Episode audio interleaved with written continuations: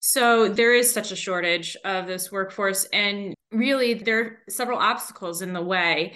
The median income for these direct care workers is roughly around $21,000 a year. That's $12 an hour on average, and almost half of them are living in poverty or near poverty, and then are struggling with accessing supportive services themselves a lack of affordable housing, lack of child support. 88% of this workforce are women, and over 10% are uninsured themselves. So there's a lot of resources and barriers that this workforce is facing just in order to get to work every day and be able to provide this care. Well, why don't the people that run the industry just raise their wages? That's an interesting question. And certainly that's a number one priority for area agencies on aging and our state association. We really need to see a rate increase and a wage increase for this work workforce. So you'll notice I said two things there. We really need to see uh, wage increases to up to $20 an hour for this workforce. And in, in order for agencies to be able to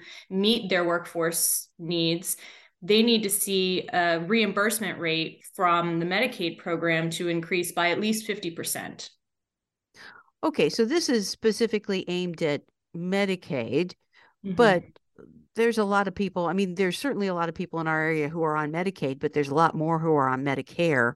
What about them? I mean, they get reimbursement from the federal government. And then there's also when people have advantage plans, they have money that comes in from insurance. So, what about that? Well, and I think you bring up a really good point and a question we get all the time. In general, Medicare is not going to cover home health aid services. They're not going to be able to provide ongoing care. When we talk about what home health aides do, they're supporting activities of daily living that allow us to live comfortably at home. Think about laundry, meal preparation, but they're also doing those critical hands on health related tasks such as bathing, toileting, transferring from beds to chairs.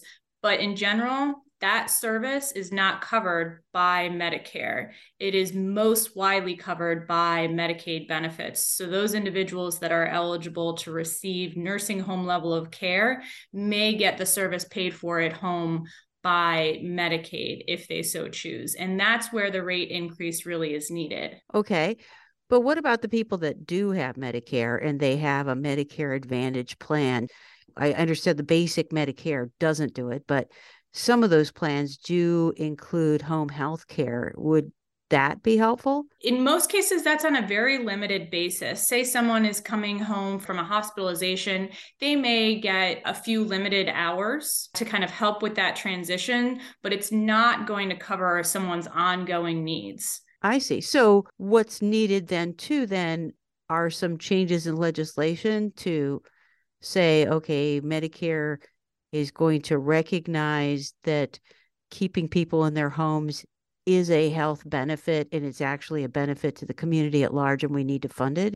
Are you pushing for that? Is that part of your lobbying? We're certainly encouraging the expansion and access to these whether it's medicare or improving rates on the medicaid program. When you think about it skilled home care for an entire year costs as much as a three day hospital stay. Home care services for an entire month, just providing those hands on transition and activities of daily living support, it's around $1,200 a month compared to $6,000 a month from nursing home care. So it's certainly a cost effective way to provide care in homes. And I think Medicare is slowly realizing that there's value in paying for these services. We just need to see them reimburse at a more regular, increased volume. Right. And trying to get any of that kind of legislation through Congress is obviously an uphill battle right now. Are you getting any traction uh, on Capitol Hill at this point? I think what we most of the time are looking at is how can those Medicare Advantage plans continue to look at their benefit structures and expand access to these. We're seeing increasing number of individuals looking to receive their benefits through a Medicare Advantage plan. So, working with the plans is also an effective way to see if we can increase access to these services. Well, it seems to me that there would be a benefit to providers. Let's say you were Aetna or Blue Cross Blue Shield, any of those guys. when it comes to people having medical issues, if they had somebody helping them at home, they might stay healthier and they might have fewer claims. And certainly at $1,200 a month, it's way less than if they had some sort of catastrophic injury because they weren't able to help themselves at home and then they'd wind up in the hospital or worse. Mm-hmm. No, you're you're absolutely right. And a lot of times people don't necessarily know what all is covered by their Medicare Advantage plan. So it's always good to check and see what may be available. One way you can do that is to call Direction Home, talk to one of our resource specialists, ask questions about, you know, I'm not entirely sure what my insurance covers. They can help guide you through looking for that information. And I, I think that I can say from personal experience when my mom was still alive, it, she didn't want to get this kind of care at home. She kind of fought it tooth and nail until we finally got it for her. And then she was so thrilled because she had these nice people that would come in once a day for a few hours and help her with her bath and you know make some lunch and maybe put something together a light dinner for her just kind of leave it in the microwave or whatever and she just was so much happier because she was in her late 80s early 90s and she was lonely she was a widow and, and I really believe this helped extend her life and certainly her her quality of life and, and her health and happiness. I think so. Uh, they helped her take her medicine and stuff too. Yeah, that is all about what our mission and our, our network partners are about is providing those choices to be able to live independently in whatever place you call home. So talking through those benefits, making sure you're getting the, those quality services that you need at home. To wrap up, then, if you had a message that you wanted to leave with our listeners about